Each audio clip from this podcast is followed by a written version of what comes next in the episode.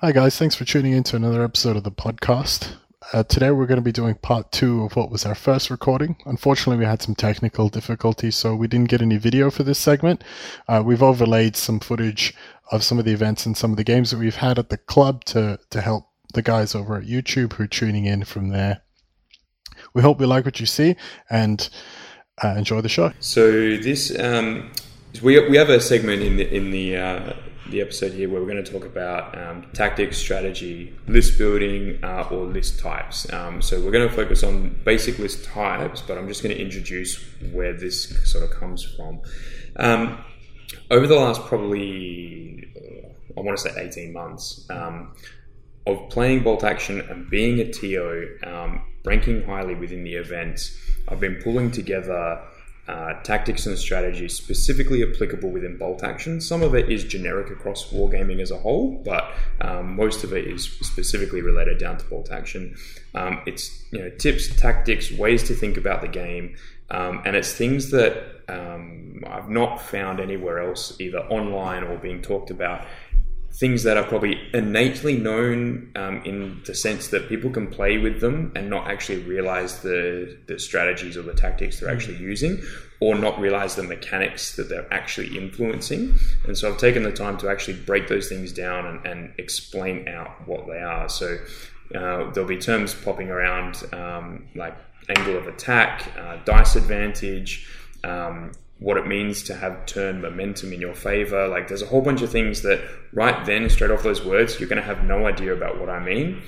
But when I explain them and actually go through it, you're going to go, oh, I totally understand what that is.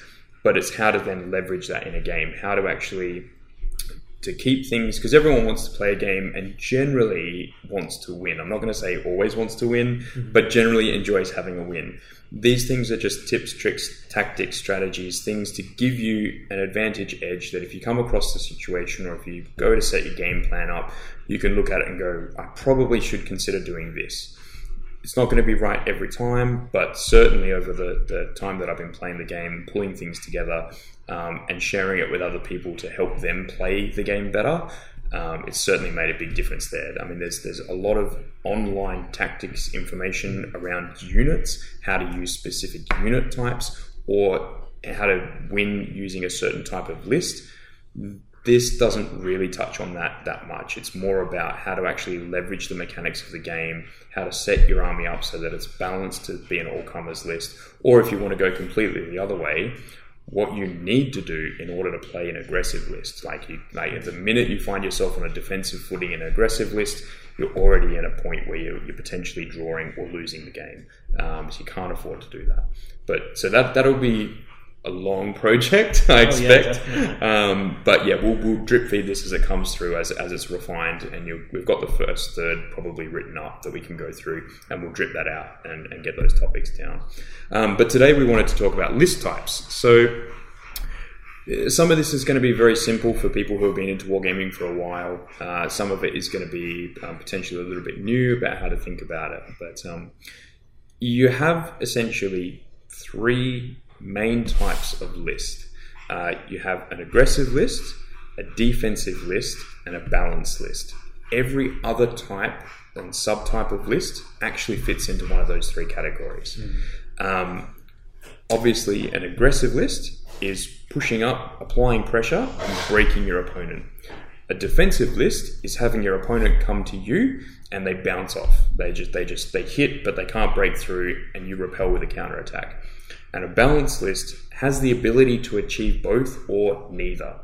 Uh, so it's it's the or neither part is actually the important part because you're balanced enough that you can build and play your strategy on the fly. Mm. Um, so, whilst those are the three different types, there's also other terms um, uh, like gatekeeper is probably one of my favorite terms. Gatekeeper lists are ones that specifically it, it focuses around events where you have a particular list at that event that if you come up against it and if you can't beat it, it's going to stop you hitting the top podium spots or the mm-hmm. highest ranked general or the best minor nation or whatever the award is from a generalship side that you're trying to get. That's going to stop you. the thing that people obviously put it in this box where they go, it's just generalship, it's just how I play the game, it's just. Yeah. No, it's not. A gatekeeper list actually expands out into your theme, your composition, how well it's painted and presented, because it's just a different form of gatekeeper. So we have one of our, uh, local hobbyists, Brad Warnock. Um, now, he is absolutely fantastic at presenting a scene on his theme boards and his displays, and his painting standard is quite high. It's very effective at conveying scene and, and you know his display board where he did the paratrooper drop with the model kits coming off the blackboard. That was insane. It looked awesome.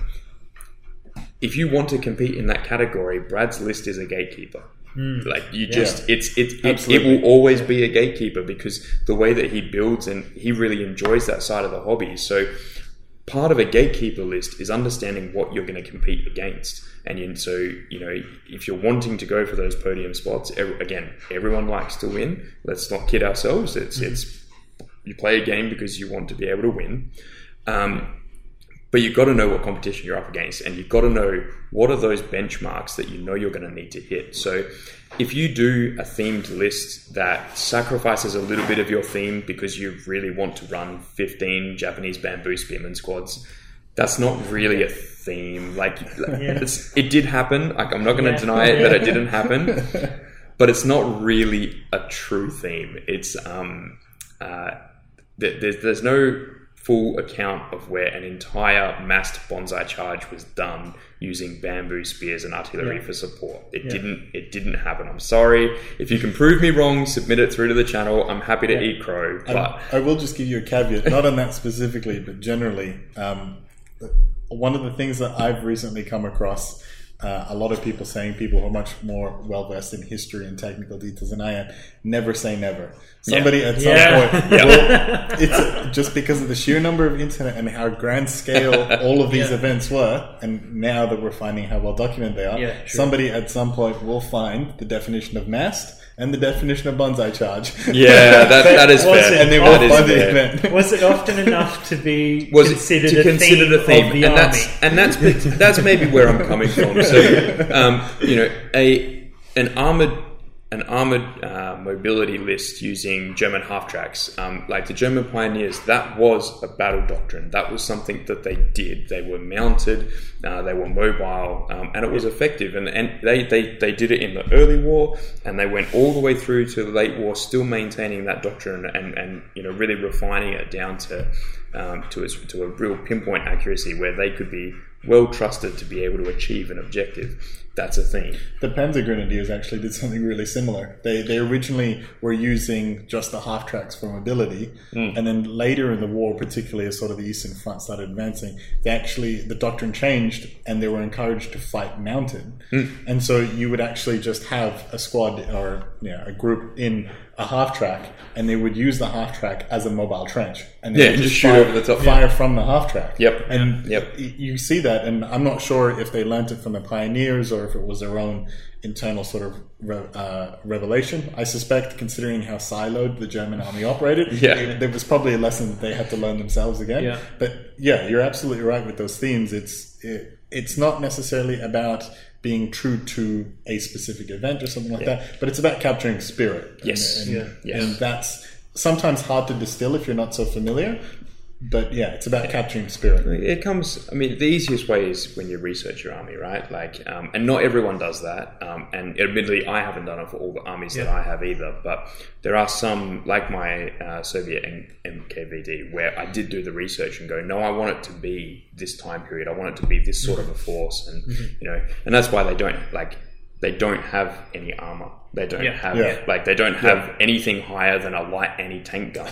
um, and you sit there and you go, you know, but it was it was like 1939, so the Blitzkrieg was well underway. so, Yeah, yeah. so like when I go face in in a tournament and I kind of oh. There's a Panzer II. what am I going to do against that? so, um, you know, it's it's just how it goes. But you know, I chose a really cool theme over the necessarily the parts that I could have put into that list. But that didn't necessarily limit you to say that this game is already decided.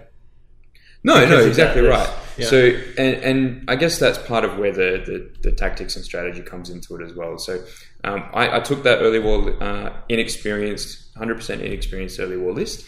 Um, you know, and I actually went two wins, one loss at that event, um, and I faced off again. I actually faced off against Tom's cavalry, Tom's Polish cavalry, and beat him. So, um, uh, to be fair, Tom is one of one of the guys from my regular gaming group as well, and so I'd played against that list a lot. Yeah. so I knew what I needed to do. Um, uh, but yeah, you know, we've you, you, you sort of you have to know how to use the tools that Yeah. you've got in Yeah. your army um, in order to get the most out of it. So I'm I'm certainly not worried about taking any particular type of unit in the in the vise that oh it's bad. Um, Yeah. it- no unit is actually bad in bolt action, Yeah, yeah, right? that's right. Like, and and I think anyone that tries to tell you that a unit is bad just simply doesn't understand how to get the most out of that Mm. unit. And yes, it may not be as effective as a different unit, but that's actually a different question. Yeah. It's not the same. or it might not fulfill a niche within a list. Yes. And so, uh, and just to sort of touch on this and back up it, for those who aren't familiar with wargaming, typically what happens at an event or, or if you're having a friendly game with your opponent is that you, you will not only just agree on a date and time that you'll play, but you also agree on how much how many forces you're going to bring. And so then there's all units have point costs assigned to them. Yep. And then you have a budget. Let's say, for example, that if I was playing Jacob in a thousand point game, he and I would both have a thousand points to spend on our forces, and, and it's dictated in the rule book about how many you can bring of which type. So when we're talking about list building, we're effectively talking about budgeting um, as effectively as you possibly can within that list if you're going for a competitive environment. Yes. It's about budgeting effectively. If it's about theme, then of course it's about how well can you capture that theme in your thousand points. And different armies have different point values for different vehicles and these kind of things. So, you know, your, your, your heavier tanks are, are more expensive for you to buy, which means you can have less of them in your force and less of everything else to include them in. And uh, on, on the on the flip side, you know, uh, uh, um, M4 Sherman is going to be pretty much one of the most well priced tanks because um, I, I think it's a medium tank, or Yep. and um, it, it, it's you know it doesn't have the biggest guns. It can have big guns, Mm. um, but it doesn't have the, the, the best armor. But that that means that that American player can have more troops within the points limitation that you've set. So um, if you think of it in a in a sense of like a video game, maybe you're playing an RTS and everybody's being given you know ten thousand dollars cash.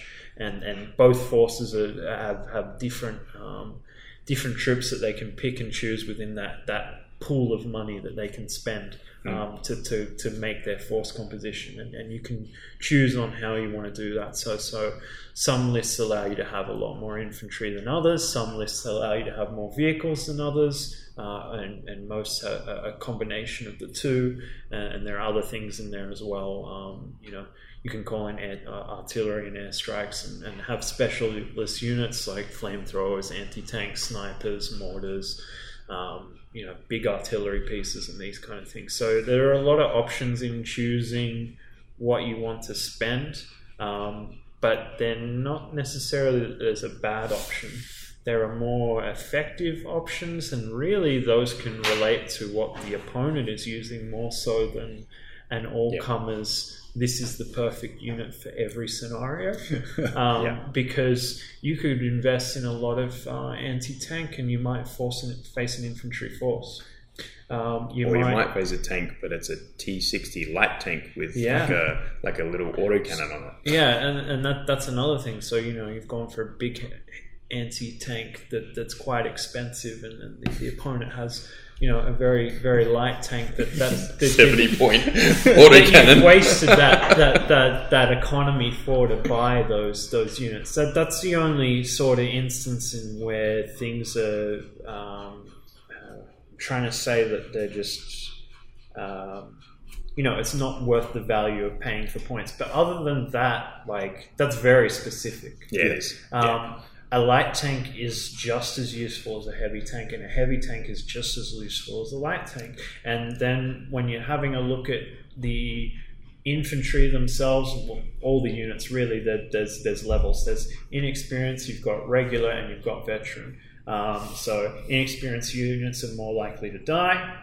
they, they, they don't take cover as well, and they're actually worse at shooting. Yep. Veteran units are, are the most likely to stay on the field. The inexperienced costs the least, the veterans cost the most. Yep. Um, but that doesn't necessarily mean that an inexperienced unit is bad and a veteran is good, because you can field more in, inexperienced troops for the same amount of points as veterans. So that neither is better. Correct. Yeah. Objectively better. Yeah. Objectively Yeah, better, yeah. There are certain situations where you are on the board playing the game and you go, no, it would be better if these guys were veteran. but, yeah, um, yeah. you know, but but no, you're right. For the for the most part, um, yeah, that's why, that's why keep- there's no such thing as a bad unit Yeah. uh, in in bolt action because the points equivalency across the board for all your different types of units is actually pretty close. Um, there are there are some specific exceptions to that, but they're they're quite minimal and they don't often see the table. To be brutally honest, um, uh, but there's there's other things as well, like you know the way that the list structure is actually built in a reinforced platoon really also limits that because you're going to sit there and you go, well, why don't I just take you know four Panzer fours? Um, a force Tiger for on everyone. I've got a really awesome set of guns. The tank's quite hard to hurt, um, you know, but it's tracked so I can go. I literally can drive pretty much wherever I want. Um, you know, what's the downside there? Well, firstly, the downside is you have four order dice. Um, but the the other part to it is, you know, you've got no ability to stay on an objective. Yep. You've got no way to um, to actually harass infantry. And what I mean, by like you have shots to harass infantry, but you don't have the ability to generate pin markers. You can generate four pin markers a turn. That's it. Yeah. That's not enough to slow your opponent down.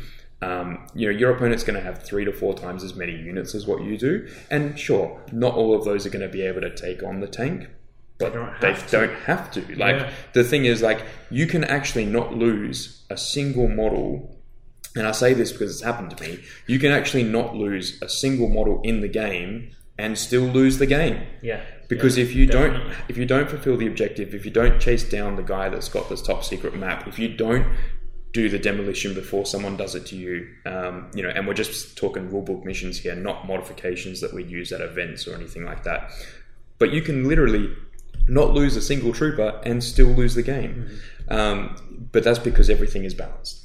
And and also not too far from the truth either. There was Yeah. a there was a lot of cases, um, particularly in World War II, where in some very unfortunate circumstances, entire army groups were encircled, and it's like doesn't matter how many you've got, you've got no supplies, you've got no food. Yes, you're in a target-rich environment, you can shoot whichever direction you like, but that's not usually going to end well for you. Yeah. And sometimes it, you know, it's sometimes it swings around about. Sometimes that you can get a breakthrough and that encircle position actually becomes like a defensive salient.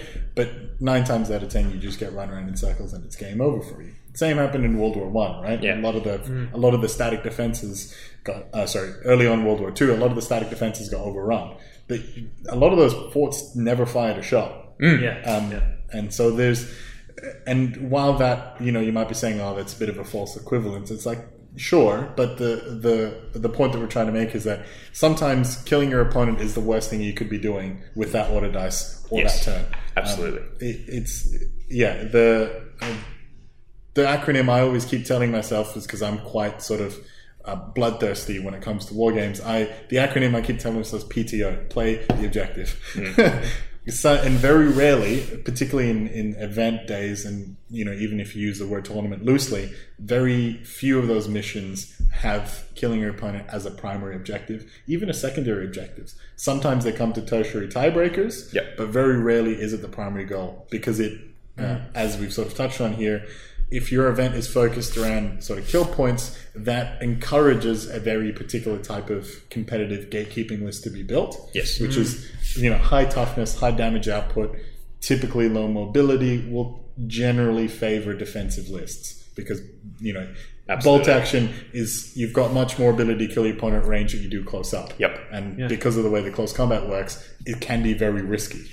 Um, even what should be quite safe can actually swing the other way. So, and and you know, as a I'm sure Dan, you probably got something to say about this. As a TO, is the most fun game having two opponents line up and just sling rounds at each other across the table? Probably not. no, gen- generally not.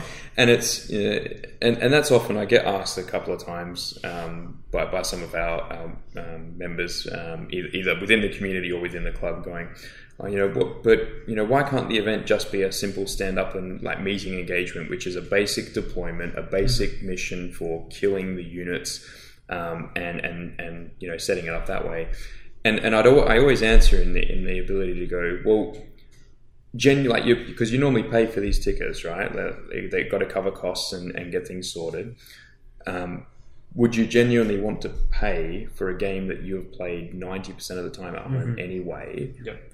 Or do you want to play something different against a different opponent with unknown terrain where you actually challenged a little bit to, you know, to play a good game? And the point is to have fun, and I would almost argue that you can't have fun if you just play the same thing that you always play. Mm. You need to you need to be willing to flex a little bit. Um, so it's not that I won't include meeting engagement, but I might tweak it, or I might I might might actually mean that the other two or three missions are ridiculously changed from what from yeah, what the yeah, rulebook yeah. recommends, and so you're going to have you're going to need some sort of uh, connection to what the the game was like. So um, you know, but it's uh, yeah. So for example, with with Panic, right? Um, we're using this for a firefight mission. There is a larger scale version of this mission that will be rolled out into show for the bolt action event.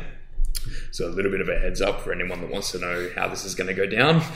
Pay attention. In firefight, you generally have twenty or less models. Right? You don't you don't have the each individual man is his own guy. So you take seventy five percent of your army, uh, and you don't use uh, sorry, uh, and you deploy it within six inches of the center line of the board. Mm-hmm. So if you go to the center point on the board and extend that to the left and the right, and then each model is placed within six inches of that line that you've just mm-hmm. drawn on the table. So like a 12 inch corridor running 12 inch corridor that runs the length, right?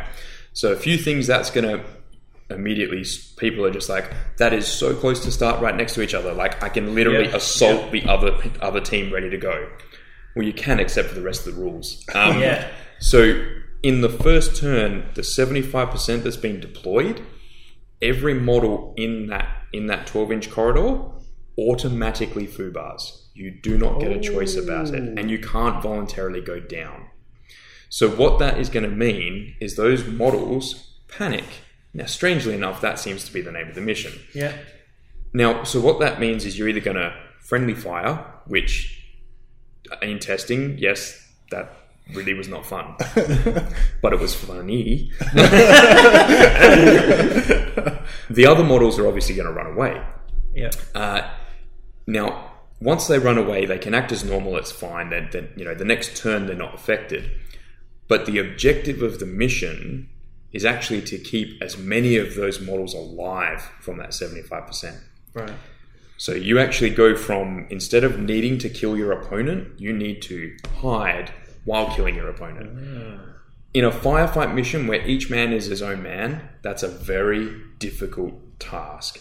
And generally, what's going to happen is that the side that took more casualties to friendly fire in that first turn suddenly has to become the aggressor because mm-hmm. they are now one man down, and so they now need to go and get get out some kills which is a double-edged sword because yeah. they'll go and get some kills, uh, and and now the other where they're exposed, but now the other player is forced to be the aggressor. So you will have a tug of war mm. between mm. these two forces. So your initial positioning of your first models that you put down for the seventy-five percent is critical. You don't want to be stopped by running over or through obstacles because you'll be stuck to six inches you actually want to be able to run 12 inches, even if it means you're stuck in the open. yeah. And you've actually touched on an interesting strategy there that I see um, a lot of players sort of do uh, in the wrong way, and I won't pretend to sort of get it perfect every time either. Mm-hmm. But it's this idea that if you aren't losing, um, the safe play will only guarantee you keep losing. Mm. Again, rule of thumb and double edged sword and all that. But the thing is, if you're losing and you're behind, now is not the time to be playing safe. Yeah. Because yeah, yeah. if you keep doing what you're doing and your opponent's already built a lead and they keep doing the same thing they're doing, yep. the lead will either stay the same or it will get bigger. You need to do something different. Yes. You now, if you're talking about uh, you know uh, a very detailed tournament point system where how much you lose by is, is important, then you have to think about it differently. But generally, if you're just going for win loss, which I think is the general rule of thumb, Yep. um, you need to start doing something different and you need to do- start doing something risky. Things you wouldn't normally do because what you're doing now hasn't worked. Yep. And also, you've got this other side where people will get a small lead and then they immediately take the pressure off. Like, uh, uh, you know, even if you're talking about playing a balanced or a defensive list, when you're talking about, when I'm talking about aggression, I'm not necessarily talking about, you know, moving forward or not being defensive, but you need to apply pressure, constantly mm-hmm. be applying pressure. If you've got a small point lead, and your opponent wants to win, they're going to start playing risky, which means they might be able to risk a big point swing, which means your small lead's now useless. Yeah. Yeah. And so what you need to do is you need to keep applying that pressure mm-hmm. and keep getting that lead. Make that comfort zone bigger. And then you can start doing some stupid stuff if you wanted to. You see it a lot in sports. Um, and sometimes you see you don't see it often enough in sports. Yeah. But Yeah. that's if you want to try something stupid, get a big lead first. But if you're already losing, now's the time for stupid. Yeah. Yeah. Because Yeah. you thought it was stupid and you're now losing, so Yeah. now it's time to rethink about what you think is stupid. yeah, and that's exactly right. And you've, you've actually touched upon what um, what, what I referenced as Yeah. the term momentum. Yeah. Uh, so we'll, I'll, I'll definitely be able to cover that in depth later on um, down the track. But it's exactly those sorts of concepts and Yeah. how to how to understand when your momentum is going in negative. So you actually need to pick it up. Yeah. Um, you know, rather than because normally when you normally don't notice when you're in positive momentum because everything's going swimmingly. Everything I'm Yeah. I'm beating the relax. daylights out of my opponent. Yeah, this is yeah. fantastic. Yeah. I don't need to 100% make sure that this unit's on that objective until right at the very end where your opponent's actually closer and you lose. Yeah. Um, You know, it, it's there's there's a few things there that go into that, but no, it's a good point. Definitely. Um, yeah, just thinking of those moments where I've charged an assault squad with a sniper and, and won. like, you know, like Yep. sometimes those Yep. those things are the right decision to make because you know how much impact is that sniper going to have? Uh, It's going to take out one lone soldier every every turn. Yeah. So what Uh, six for the game? Yeah. May as well see what he can do. yeah, yeah. And if Next- you're lucky, you'll get a team or something. yeah. But Next minute. so true. So Oh, so true. Matt. Yeah. and it's the it's the same thing that uh, you know you have to take the play, and this is I think, and this is um, something else that, that I so struggle with playing some other like competitive video games and other environments. Uh, you cannot associate the outcome with whether or not it was the correct decision. Yeah. this is a mistake a lot of people make, and I do it all the time Yep. because of the element of chance and also the element of the execution, you can make the right call and the dice can screw you over, which is the nature of the game. There's Yeah. nothing to be Yeah. upset about there. You can make the, what is the right decision, but take the wrong execution steps. That's not related to the dice. A lot of people have a hard time identifying those ones. But most importantly, if you do something and you puts you in a worse position, that doesn't make it the wrong decision mm-hmm. for when you're first starting out, that usually is the case. Yeah. But people don't sort of grow out of that, or maybe not grow out, not right. People don't think about their decisions critically, generally, right? It's, is you want to go, okay, was that the right play? What are all of the other things I could have done? Go, I still think that was the right play, even though I'm in a 10 times worse position. Yeah. Yeah. That's what I needed to do. It's what I needed to Yeah. try. And that's uh, that's your essentially your risk reward scenario, Yeah. right? And Yeah. so um, again, there's a there's a section in the, the stuff that I've been writing to try and get that out of my head onto Yeah. paper, so Yeah. that I can tell Yeah. people because you're right, people don't think about it, and so. Um, if I could throw uh, one of the examples that I've got in my pack, which we'll cover when we get to the Sure. later book, Yeah. but so you have a building in the center of the board. There's a German 10 man uh, regular unit in that building that has one Panzerfaust, one light machine gun. Uh, is it 12 inches away from that building? You've got a wall and a barricade, and behind that barricade is a 10 man veteran USA squad with a single BAR. Two inches further back from that is the half track that that unit just got out from. Right? So in that situation, you got one German unit in the building. The building is an objective, and you got the Americans that are obviously moving up to try and take the building. It's turn five. The Americans get the first dice that's pulled, and they move the half track up an inch and a half. what does the German player do? Because they'd have to advance out to use the Panzerfaust Correct. with that range. Yeah. So So what's the right call?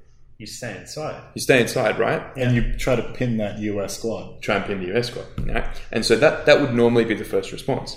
The other option is, of course, you can go on ambush. Yeah. And you can wait Okay, for the yeah. US squad to do something, take them out, and then try and pick up the half track next time. Next time. Um, but it's those sorts of risk rewards. It's do I go on ambush? Do I stay where I am? Do I advance out? Now, oftentimes, one decision will float up the top that you go, that's probably the right one, and that's the one you're talking about. If that half track survived, uh, put some shots in and put a pin on you, then you've even got less chance of hitting. And so you're sort of, well, I'm stuffed. Like I'm gonna have to wait now. Um, but if the half track was a little bit further, if they'd only moved, you know, Yeah. if they two or three inches, you go right, Panzerfaust out of the building. We're going to hit that. We're going to take the half track out. It's a different conversation, but those are the things that people don't Mm. think critically enough at the time. And so I've seen people go, well, I want to kill. I know that the half track's an easy kill, and this goes back to your bloodthirsty Yeah, stuff. yeah, they go, I've got a Panzerfaust. I can get within six inches. I'm going to drop out. I'm going to take the shot, and I'm going to shoot at the Marines that are behind the wall. Yeah. Sorry, the USA that are behind the wall. And whatever I do to them is whatever I do to them. So you might kill the half track. You might miss. But you're not going to kill the Americans hiding behind Yeah, cover. yeah. And all the Americans are going to do, because you'll be within six inches now, they'll just charge you. Yeah. And then you're done. Yeah. There's no way no one coming out of that. And then Or move and shoot because they've Or move and shoot, yeah. They'll they'll they'll probably Yeah. get the um that what is Point it? blank. point blank. And that that is sort of that move and shoot brings me to something else. A lot of the times when when you're list building, um, is you might end up in a situation where if you're looking for something that's going to be competitive and effective, right? The first thing you should be doing is what are the national characteristics? How do I utilize them? How do I build a list not necessarily centered around them, but that can take advantage of them? If you're playing USA and you put in LMGs in your infantry squads, rethink your list. If you're talking competitive, right? It- uh, and that's and like that doesn't say you can't do it, but if you do it, think very carefully about why. Because your LMG doesn't get the move and shoot bonus, or doesn't your LMG still suffers the penalty. And so, uh, you know, but if you're talking about thematics, now's the time to ignore your national characteristic. Yeah. Yeah. Yeah. and Yeah. and that you have to sort of be honest with yourself. If you're going for an effective, efficient list to try to win the day, not necessarily win at all costs, but Yeah. if you want to go in and go win, use the national characteristics. It's part of the balance of the game. Yes. It's the thing that makes your army your army. Yeah. And so use them. And I, I think I see a lot of USA players um, that I've come across won't will put LMGs in infantry squads. And you know, it's like you know, you know about your move and shoot. They don't get it. it goes, oh yeah, but this squad had it, and it's like, yep, fine. If you're going for a historical list, absolutely, spot on. You know, enjoy, be my guest. Yeah. And then it's like, oh, but I'm sort of doing it for this event, and I'm like hoping to win quite a few games. And it's like, you're you're Yeah, yeah. bringing a disadvantage and a handicap to the That's right. table because you can't change your list once the game starts. No. Yeah. And the one time that you're going to want that light machine gun to be a BAR so you can move and shoot, so you reduce that penalty. Yeah, you it's know, gonna come up. It's going to come up, and you're going to go, oh. I mean, I've, I've done it before. Like my um, my American paratrooper army, like they're, they're all running BARs. Um, Yeah. Not not LMGs for any of the options they've got. Um, but the purpose behind that is also um, because that my American army is actually quite an aggressive list. Yeah, yeah. And this is probably a good segue actually into what an aggressive list type looks like. So for me, and obviously feel free to chip in as well, Yeah. guys, but for, for me, an aggressive list has at least one or two elements of high mobility. So you can be in a place where you need to be. It has a significant amount of not necessarily the firepower in terms of its ability to destroy something, but its ability to fire and just put pins across the board. Uh, and the third thing that it needs to be is compact. So you actually you actually don't want your aggressive list to have 150 dudes in it. Like that's because generally what you'll find with your aggressive lists is they tend to be regular or more frequently veteran because they have the ability to survive the damage that comes back at them. Um, now, with those three things, when you've got them together and you're thinking about uh, doing things, th- that starts to make your list quite aggressive. So, um, my Americans that I've run, uh, I had a Sherman M4, the one that we talked about before, a veteran Sherman M4. There's 282 points with the stabilizer. Uh, I did have the one where it's the weaker side armor and catches fire easily. So your base Sherman. Base Sherman. If you're taking, if your vehicle has a gyro stabilizer and you're just not veteran, rethink your list. Yes, yeah, yes. yeah. Um, that's yeah, classic for American players. Um, uh, it, it had I had a flamer team, a bazooka team. Um, I had two units of eight um, paratroopers with two BARs in each. Uh, a engineer squad. Uh, they had the flamer team with them. Uh, yeah, single half track, air observer team, and the the HQ team. That doesn't sound like a lot, right? There's only nine units. yeah. yeah. But all of it was veteran, everything, Yeah. including the half track, which surprised a few people. But as soon as it had pins on it and I started rolling tens and running away, they were like, that's actually really annoying. um, but it also made the big difference um, for when it was getting shot at, because it was, because the engineers were in it with the flamer, and generally the bazooka team as well. So they're going, I want to kill that thing yeah. so it was taking pins. So, but being leadership ten really negates those pins. Yeah, like yeah. it's it's yeah, it changes the odds quite significantly. Just out of curiosity, did you run a first or a second lieutenant with that group? I ran a first lieutenant. Yeah, I'm finding that that makes a massive difference. Yeah, my the list that, that I'm sort of played with um, at the moment is, is quite similar. You know, I got I got three squads of ten, uh, sorry, three squads of nine, um, and then pretty standard support weapons: MMG, bazooka, mortar, sniper, and a Sherman. Mm, I had a mortar as well. Thank you. Yeah, and and uh, I'm running a, a pack howitzer. Thanks for the tip on that one. Um, but what I find is that if you keep, like, not necessarily in a complete bubble, but if you keep your officer, your first lieutenant, in a position where he can like make it. If you're expecting a lot of pins, keep them next to each other. You got the plus two from the lieutenant. You got veteran guys. You are not running. Yep. You're not losing models. You are fighting tooth and nail for every inch that they want to grab. And, And it's it's it's absurd how tough you can be in any given position. and that's pretty much how it ran. So my the mobility aspect of my list, obviously, I've got an M4 that was running around. I had a half track with an engineer team that was running around with a bazooka. So the bazooka gave me a 30 inch range to drop a tank. The um, Threat radius, yeah. Threat radius, yeah. Um, the flamethrower was the infantry support in case something came, or tank support to be fair, if something came yeah. after the half track. The M4 was tank hunting. Um, but then out of all of that, you go, well, where is the other mobility elements of my army?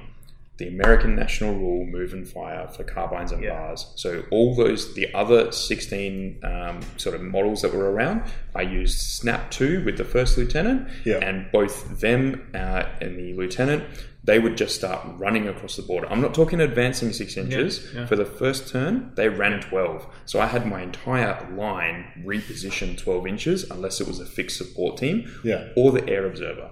Um, now, the air observer, Jacob was actually on the receiving end of that. This one a few times. Um, yeah, it. I out of the event that we that I went and played at in particular, where I designed this list, um, Jacob probably actually had the worst receiving end possible, um, and it was it was pretty it was pretty rough. Um, I had a the mission parameters gave us a free artillery bombardment.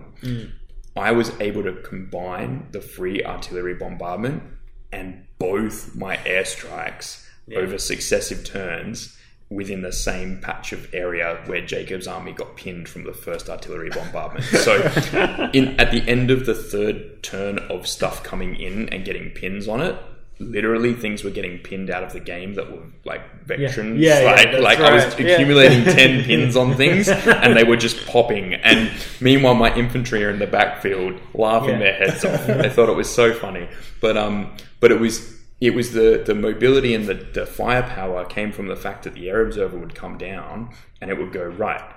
This point here on the table and this point here on the table. Everything within range of that is taking pins. It was added to by the fact that I had the bombardment, but even without the bombardment, it was Yeah. it was being able to get those pins on things and then have the M4 Sherman go right. I'm going to put my HE template down instead of my um, AT, AT, yeah. shot to get more pins on the units, and it was by it was generating the pins to slow down my opponent while I advanced. Um, but the whole army could basically move and shoot, but no penalty. It was terrifying. Yeah, yeah. It's So is there any time playing you? now, now, it wasn't as bad as the doubles game where we taught Dan oh how to God. play. So if we're talking if we're talking aggressive lists, um, we could let's try to sort of distill that example into some principles here. I'm I'm reading high mobility. Yep. You're talking high toughness. Yep. And you're not necessarily talking lethality, but you are talking about ability to generate pins. Yes. And and I think I think that's a distinction that I find quite found quite challenging coming to bolt action. Yeah. Um, I'm used to things like 40k and some other game systems that if you you know you hit, you're starting to you're going to do some pretty decent damage. Yeah. Not always true in bolt action, and sometimes. And often the pin is worth much more than anything else. Hmm. It's something that that I've I've sort of learned, and I know I still need to learn some more. But that's a that's a distinction that we really sort of want to crack home here with this ag- aggressive list. Yeah. And um, it- here's here's sort of something that might surprise people is like, Dan, is one pin on a unit ever good enough? It can be. It can be. And when I it needs to be. yeah. look, But I think that's and and the fact that you answered it can be not yes Yeah. sort of brings about what I was trying to say Yeah. is that one pin is an order test and nothing else. yes. Yep. Yeah. And and the thing is, um, so I've had games where just having one pin on one of my units has held the unit there for three turns Yeah, because they've yeah. failed their order check. That can be enough. That can slow down that flank, that center, that you know that particular key unit. That, like for example, a, a flamer team's a classic, right? Hmm. Flame team gets a pin on it. Gonna go in. I'm right there. Roll. The, oh, that's an eleven. Oh, okay. Next turn. Oh, that's a nine. Well, now they've got two pins, so I still Yeah, don't pass. yeah. Oh, okay. Now they're dead. It, it's it can be enough. Now, you're absolutely right in what we're talking about with the, the pins versus the lethality. So, um, when I build my lists for an aggressive list, I don't look at how many models can I kill. Uh, so it's rare for me to use a heavy weapon uh, like a heavy mortar or a heavy howitzer. It's rare for me to use a heavy weapon of any type. Um, I, I, I, I generally would try to stay away from some of that stuff, partly because of the points cost, but partly because the pins that they generate per shot actually don't work out as well as More stuff. more stuff. Yeah. And and and that's that's very tricky because if you roll three sixes on that heavy howitzer, you've generated 18 pins and it's pretty hard to argue that that was effective. But if you roll three ones, it's not fantastic at all. yeah. My preference, if I if I have the and, and what I what I used with that American army in the event, I tried to get at least two pins on a unit before reallocating my target priority. And that's because it stalls them for an additional turn, but I had the movement to be able to make that work. Uh, I also had the airstrike that really made that work. um, Okay. yeah, but um, but it, it really you don't have to kill something to slow it down, and and oftentimes if you can slow a unit down in bolt action, that will normally lead to its death. So if you if you can slow a unit down enough that it's stuck, you can then do whatever else you need to and mop them up later. Yeah. Uh, and that's why, you know, you then get into the staying down to drop the D3 pins at the end of the turn, end of the following turn, sorry, or the rally order. Yeah. And predominantly in almost all circumstances, when I was using that American list, I always rallied as soon as I got three pins on something Yeah, yeah. because because I went three pins puts me at sevens. That's a, about fifty percent for my two D roll. I'm not interested in that whatsoever. I'm just going to take the free rally order on leadership ten, and I'm going to drop as many pins as I can drop. Yeah. Um, and what that meant was the turn afterwards, I was mobile again, and I was able to start moving around and getting those pins off. Um, it, yeah, there's a lot to be said for. I mean, again, I've got a whole section on pin management in the strategy article because it is a key mechanic in bolt action, um, and it's the idea that an enemy is so suppressed that they actually can't move. It's not that they're not keeping their head down. It's not Yeah. that they're not looking. It's that they're so suppressed that they actually they, they can't move away from the place of where they are. Um, and so whether they've hit the dirt or they're in a ruin or they're out in the open, um, you know, it's it's they're, they're just regardless of how well trained you are. If you're a veteran and you are still suppressed to the point where you can't move, um, you can't move. That's that's what it, it's not because you're you're not listening to your orders or anything. Yeah. It's like there, um, there's a machine gun going right above me, and I'm on the crest of a hill. I can go backwards. Do you want me to go backwards? like, um, It's also really important in this game because you're making that player who has the pins Yep. make a decision. yes, Yeah. Do I want to be go down so I can keep this unit alive, or do I want to rally it so I can actually use it next time? yep, and there's and that sort of brings me back to that sort of risk reward play. Yeah. Yep. Sometimes if you're down to three pins, and the reason you're on three pins is because you've got an enemy unit with five assault rifles in twelve or like sorry in nine inches of you. It's like sometimes going down or like rallying right there is the worst thing you can do. Yeah. because they're just gonna they're just gonna obliterate you again. unload. Yeah. yep, So and yeah, absolutely. Like the pin management is really important, but but I think a lot of times people get sort of like siloed. It's like okay, so I've got pins. Now i've got to think about pin management, and it's like. No, you have to think about if you want to keep that unit alive. Sometimes the worst thing you can do is rally. yes, yeah. Uh, it's uh, the whole thing. You got to think about the whole Yeah. thing. Yeah, I've, I've, I've been trying to go for an aggressive list lately. Been, the, the DAK, I'm just chucking more and more vehicles into them, and I'm, I'm like, it's going to be fun to be up the board, right in the combat, right there and then. But I'm really struggling with the positioning of those vehicles. Yeah. It makes better sense for me, based on non-aggressive lists, to hide these vehicles behind ruins and Ah, buildings yes. that are out of line of sight. They never get in the position that they need to go. They're not aggressive anymore. Has anyone So- spotted Jacob's error? yeah, look, it's um. I was actually It's going to ask tough to do how- in the table on the game. It's very Right, yeah. because because naturally you want to protect your assets in the list, right? and Mm, yeah. and transports are a big asset. Um, you also because you can't guarantee, like in some other The games, safety. you can't guarantee the safety of first turn. Uh, you can't guarantee the safety of um, you know long range fire. But an aggressive list, potentially the fourth part that we haven't really we've talked about it, but we haven't really nailed it in. But but potentially the fourth part of an aggressive list is you have to be able to take a, a high risk, high reward attitude. Yeah. and, and that's that's actually quite difficult to do for, for some players because they're used to being able to play defensive or Um, risk managing. or risk management. So you go, I can, I can mitigate my risk by moving this unit back here and waiting for your turn because I've got the time Yeah. to spare. Um, whereas in an aggressive list, you go, no, I'm going to push towards you, and I have to, I have to, you know, there's other things you can look at when we get to dice advantage, but but if you're pushing a unit forward, you've got to do it confidently with the, with. In, as in psychologically in your head, you've got to do it confidently to go.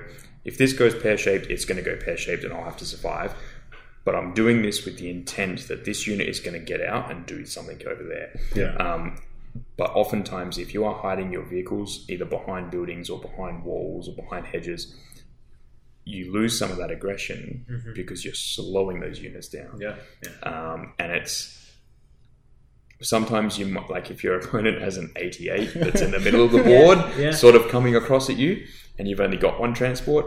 Okay, hide it. Yeah. Yeah. But if you if you've got an armored car, a tank, and say three transports and a motorcycle, Yeah. uh, motorcycle squad, um, you can put all of them out there. The 88's only got one shot, Yeah, so yeah. Target saturation. target Yeah, saturation. yeah, Your opponent is going to have to choose one thing, and if you present a motorcycle, they're not going to shoot that because it'll have recce. Mm-hmm.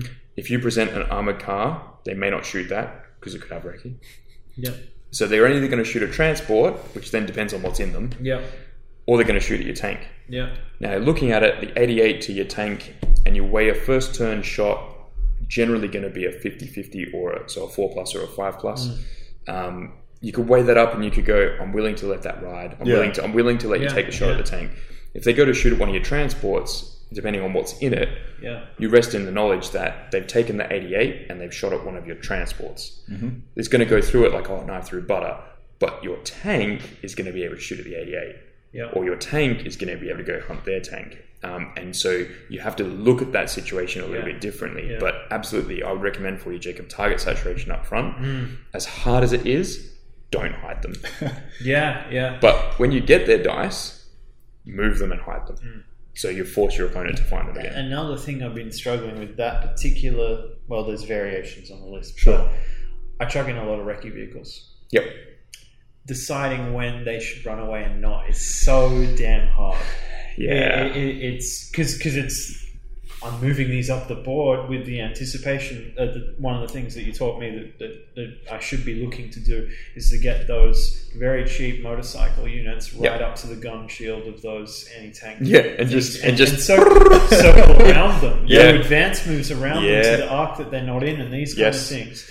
Um, I've failed to get them to that point because there are there are other things that could that could very easily destroy them, and I'm going, ah, if I recce, I negate the shots at all, but then I've like wasted that turn of movement and these kind of things. These are these are things I really need to keep an eye on for aggressive lists and how to how to better achieve the result that I'm after. So, what I would potentially recommend in that space, um, And gee, and now now I'm understanding that you're going to discuss what I should be doing. Every single person I face is probably going to listen to this podcast come up with a complete different strategy to, to face me. if you want to beat Jacob, um, so what what you need to well, the thing is, the best thing about sort of how I view things and how I set things up is is situational based on generics, right? So I'm not going to say advance your model up 34 inches on the left flank, um, Yeah. and it's not it's not going to work like that.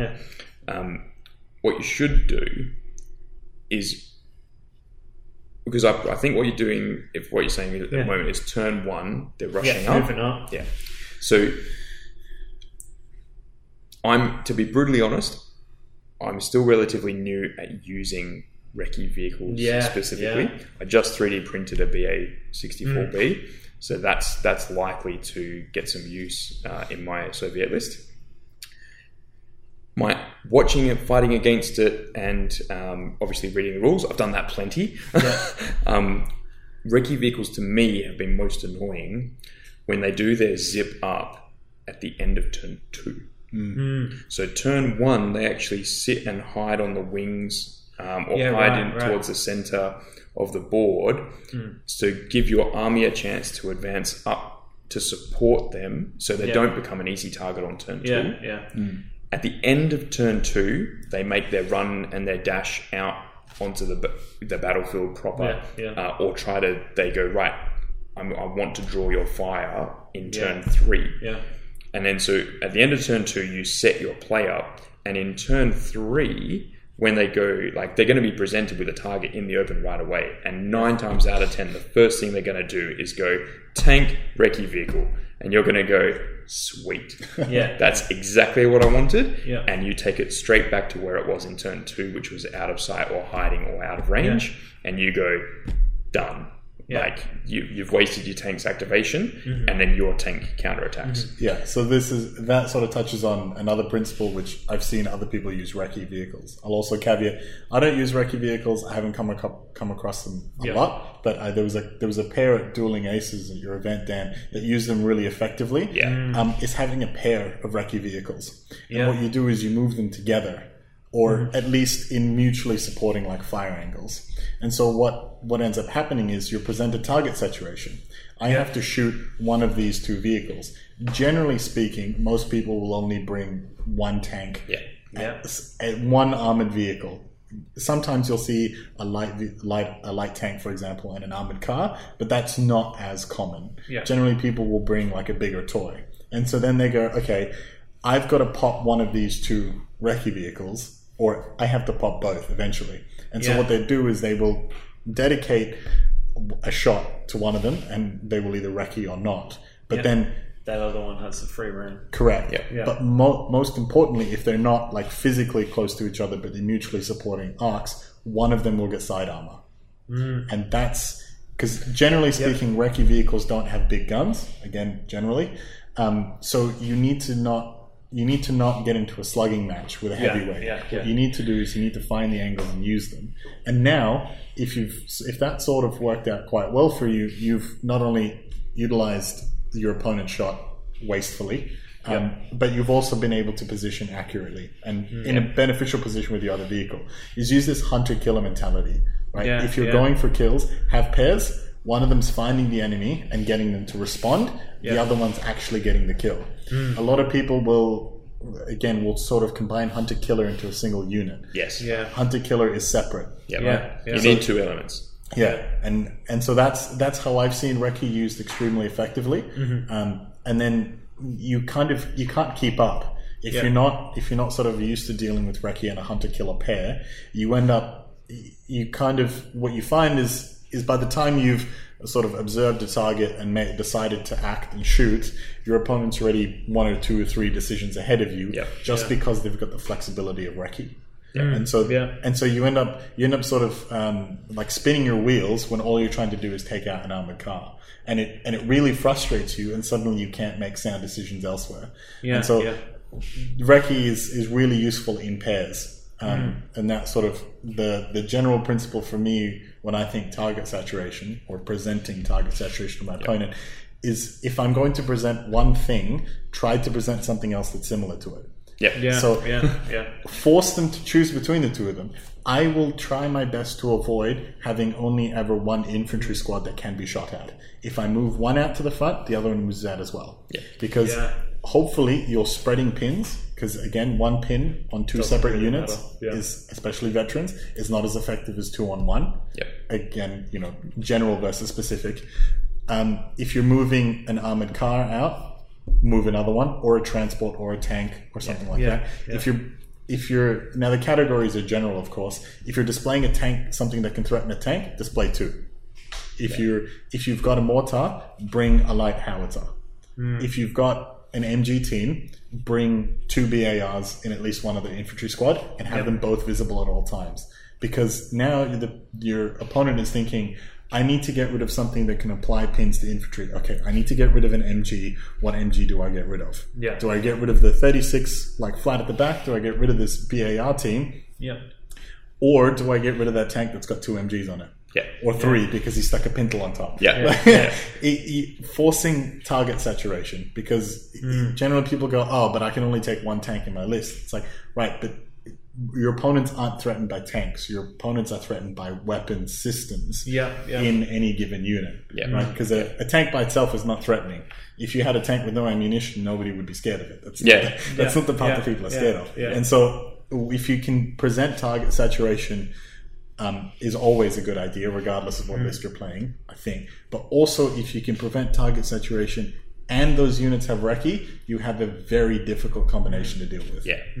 So, for example, where you've just got the currently the one motorbike um, Yeah. car swap, Yeah. the motor, um, motor Uh, I've been very cheeky. I've been using those Afrika Korps lists, so the infantry squads have the motorbikes? motorcycles, Yeah, nice. and I'm chucking in an eight rat as well. So I'm typically got three recce vehicles, That's awesome. um, and then I'm flooding the rest with just half tracks and, and, and Yep. a tank. And um, Yeah. So I think if because you've got those three units there, absolutely present. You can present the three options, um, and be, you could split the motorbike off on the wing, right? So if Yeah, you've got your yeah. two recce on one side, uh, obviously you need to pay attention with what your opponent's got on their Yeah. field, but you could do two on one side, bike on the other.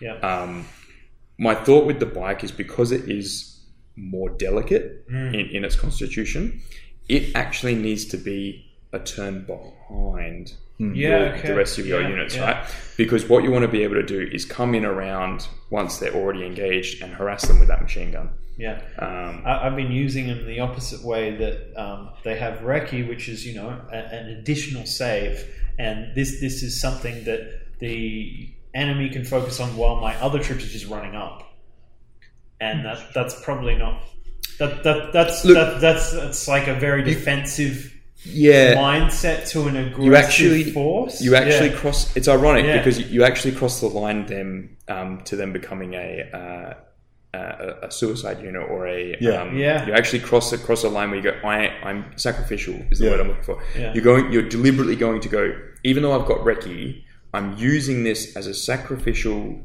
distraction Yeah. to buy my army the time to get up now that's that's actually not a bad thing and Yeah. an aggressive Yeah. list Yeah. can still work with that yeah but you have to know that that's what you're doing Yeah, because yeah. what you expect the motorcycle to do is going to be different as, as if you played it as a flanker. Yeah, yeah, um, it's yeah. going to be very, very different. So, Yeah. um, but yeah, no, I look forward to probably seeing Yeah, how yeah. you go in. in because you're, you're obviously gonna wanting to keep build with the list. yeah. Yeah, yeah, you Yeah, want to keep going. um, so um, you have to keep us in tune of your Yeah. progress. Yeah, yeah, uh, definitely. How you're going. I think, yeah, just to touch on that is like if you've played a list and you've only played it once and it's worked, that's luck. If you've only Yeah. played a list once and it hasn't worked, that's also luck. Yeah, Um, it, it- as a as a general rule of thumb, I find that you have to play a list at least three times to start getting a real feel for what works. Yep. And there was an interesting um, sort of subtext to what you're saying about aggression there. Aggression doesn't mean turn one aggression. Correct. It doesn't Yeah. mean early game aggression. yeah. It means having the ability to be aggressive at the right moment. Yep. So it's having like a coiled spring. It doesn't mean you just launch straight away. Sometimes it's exactly what you need to do. Yeah. Yeah. But sometimes it's about setting not necessarily a trap, but putting yourself in a position so that when you can when the opportunity presents itself, you can be hyper aggressive. Yep. You can just Yep. you can really just explode through an opportunity that you see. And sometimes